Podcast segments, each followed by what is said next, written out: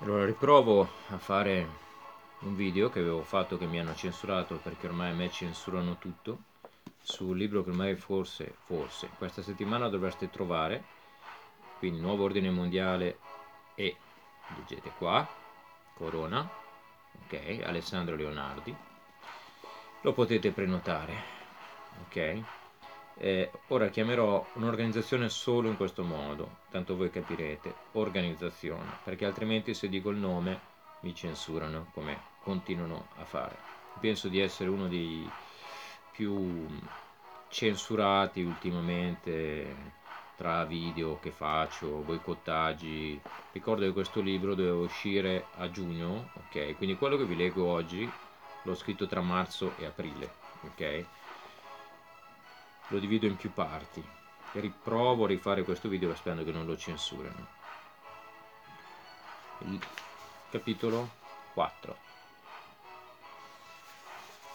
Vaccini e corruzione Le false pandemie dell'organizzazione Strasburgo 26 gennaio 2010 L'organizzazione è stata invitata dalla, in assemblea dalla Commissione europea per la mozione sulle false pandemie.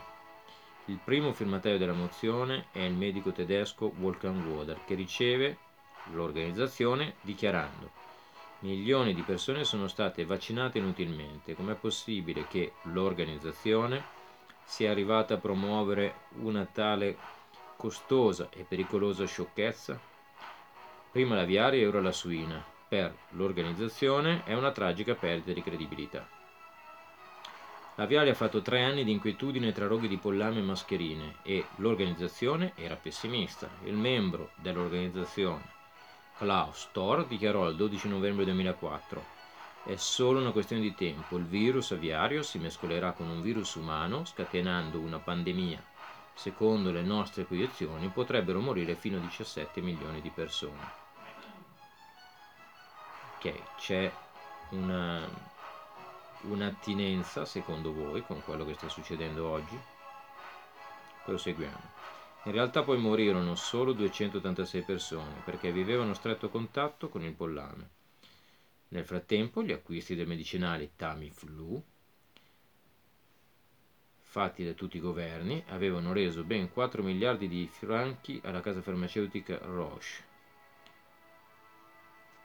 Qui rimando a dei primi capitoli sempre di questo libro di cui parlo anche di queste cose. Messico, primavera 2009. Ritornano le mascherine per i primi casi di influenza suina e all'inizio dell'estate arriva l'annuncio ufficiale. Direttore generale dell'organizzazione Margaret Chan dichiara Inizia oggi nel mondo la pandemia influenzale del 2009.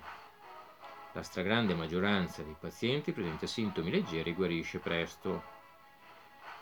I media e le autorità iniziano a seguire le indicazioni dell'organizzazione e a promulgare le notizie. All'inizio non sembra una cosa grave, i dati rassicurano.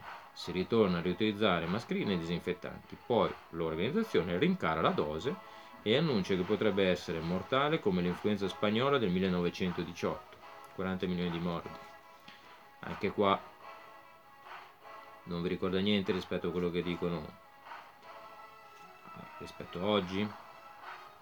Per la Svizzera nel febbraio 2010 la pandemia finisce a Virgin Masray dell'Ufficio federale della salute svizzero dichiara la pandemia è finita e sicuramente è stata meno severa di quanto previsto.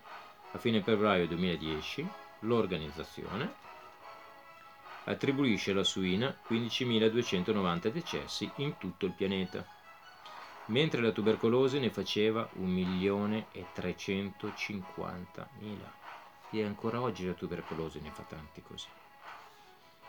Di nuovo il medico tedesco Wolfgang Woder dichiara per questa pandemia si sono spesi circa 18 miliardi di euro. Sono molti soldi con cui si potevano fare molte altre cose. E io aggiungo, forse aumentare gli ospedali, eh, aumentare medici, dottori, comunque fare investimenti eh, a livello ospedaliero in generale nella sanità, invece che fare esattamente il contrario, visto che dei tempi si profilano queste pandemie? No, si è solo tagliato. Il vaccino della pandemia è stato un flop clamoroso, i governi hanno speso un sacco di soldi, l'Italia 84 milioni di franchi, comprando milioni e milioni di dosi di vaccino, ma la maggior parte della popolazione hanno scelto di non vaccinarsi e tutti gli stati hanno avuto milioni di dosi di vaccino inutilizzate, stoccate in apposite celle frigorifere. E poi qua dico anche dove vanno a finire purtroppo una parte di questi, dove vengono svenduti. Poi ci chiediamo perché nei paesi poveri come l'Africa, Latino America, ci sono molti storpi. L'epidemiologo indipendente Tom Jefferson, il 4 agosto 2009, dichiarava su cosa fosse una pandemia. Attenzione, fondamentale questo. Sinceramente non so cosa sia una pandemia, perché secondo l'organizzazione non vale più la definizione classica di pandemia, nel concetto di pandemia c'è sempre stata l'apparizione di un nuovo virus contro il quale la popolazione non aveva difese immunitarie e quindi con conseguente numero elevato di contagi e morti. Nella nuova definizione, invece, non ci sono più né morti né malati. Ora non capisco più che differenza possa esserci tra una pandemia e l'influenza classica. Ma non era una battuta. Cos'è successo quindi? Semplice, è stata cambiata la definizione durante il periodo interessato. Prima della suina sul sito dell'organizzazione vi era specificato il numero di morti e malati per definire l'evento pandemico. Successivamente è stata tolta la riga che specificava morti e malati. Ecco che cosa ne pensa di nuovo il dottor Wolfgang Wollard.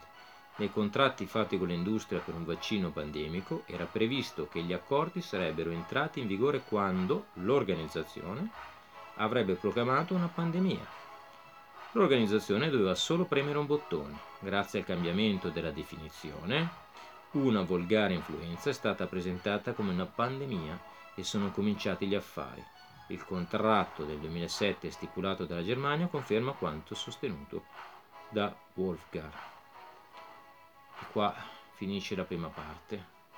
Proseguo con una seconda parte sempre tratta da questo libro in vendita.